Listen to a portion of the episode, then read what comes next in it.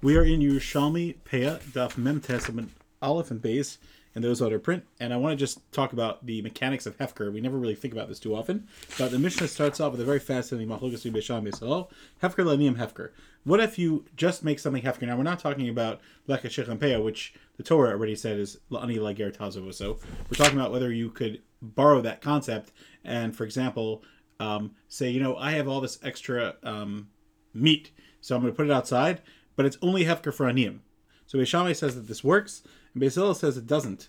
You can't make something partially Hefker unless it includes everyone, Ashirim and Aniyim, just like Shemitah. And then we have a whole philosophical debate about what this means.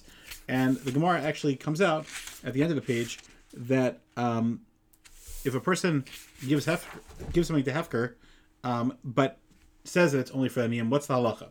Now, I want to talk. I want to zoom out for a second. Um, seemingly, if you hold like Beis Shammai, well, actually, let's zoom out. So, what does it mean that something is hefker? For example, if my meat has now been put outside and is mof, and I was mofker it, who actually owns it? And this is it in no man's land? Is it in hefker land? What does that mean? So, according to one reading of the Gemara, it seems to be that Beis Shammai held that it is now no longer owned by me.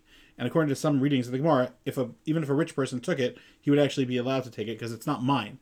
Now, whether he's chayiv in in um, Meisters and other stuff for those type of produce things that I gave out. Let's say I gave out some of my produce, so that's a whole different debate. And I'm not going to get into that. It's very very complicated. But according to Beis Hillel, so it's actually mine still. Now, according to Beis Hillel, it very well could be that it's not even Hefker for even the poor person, even though I said it was Hefker for the poor person. But seemingly Hefker still remains in my in my property.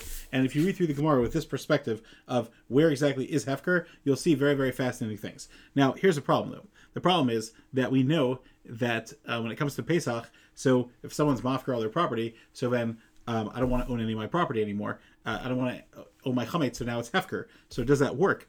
Um, so here's a funny thing.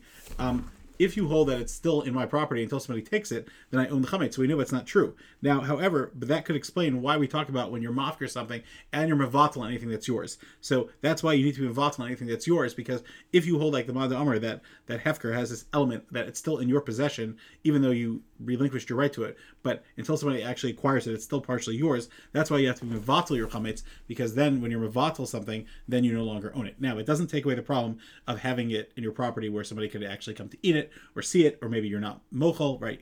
Like the machlos you're shown at the of Pesachim, as to whether it's Shema Yira Gluska Yafa, you might see it and want it, or by Rai by Matzah, you might actually, you're not not supposed to even see it. But in the element of how you look at Hefker, that's why we have to be mavatal things in order to get it out of our possession, because otherwise it might still be mine until somebody else acquires it.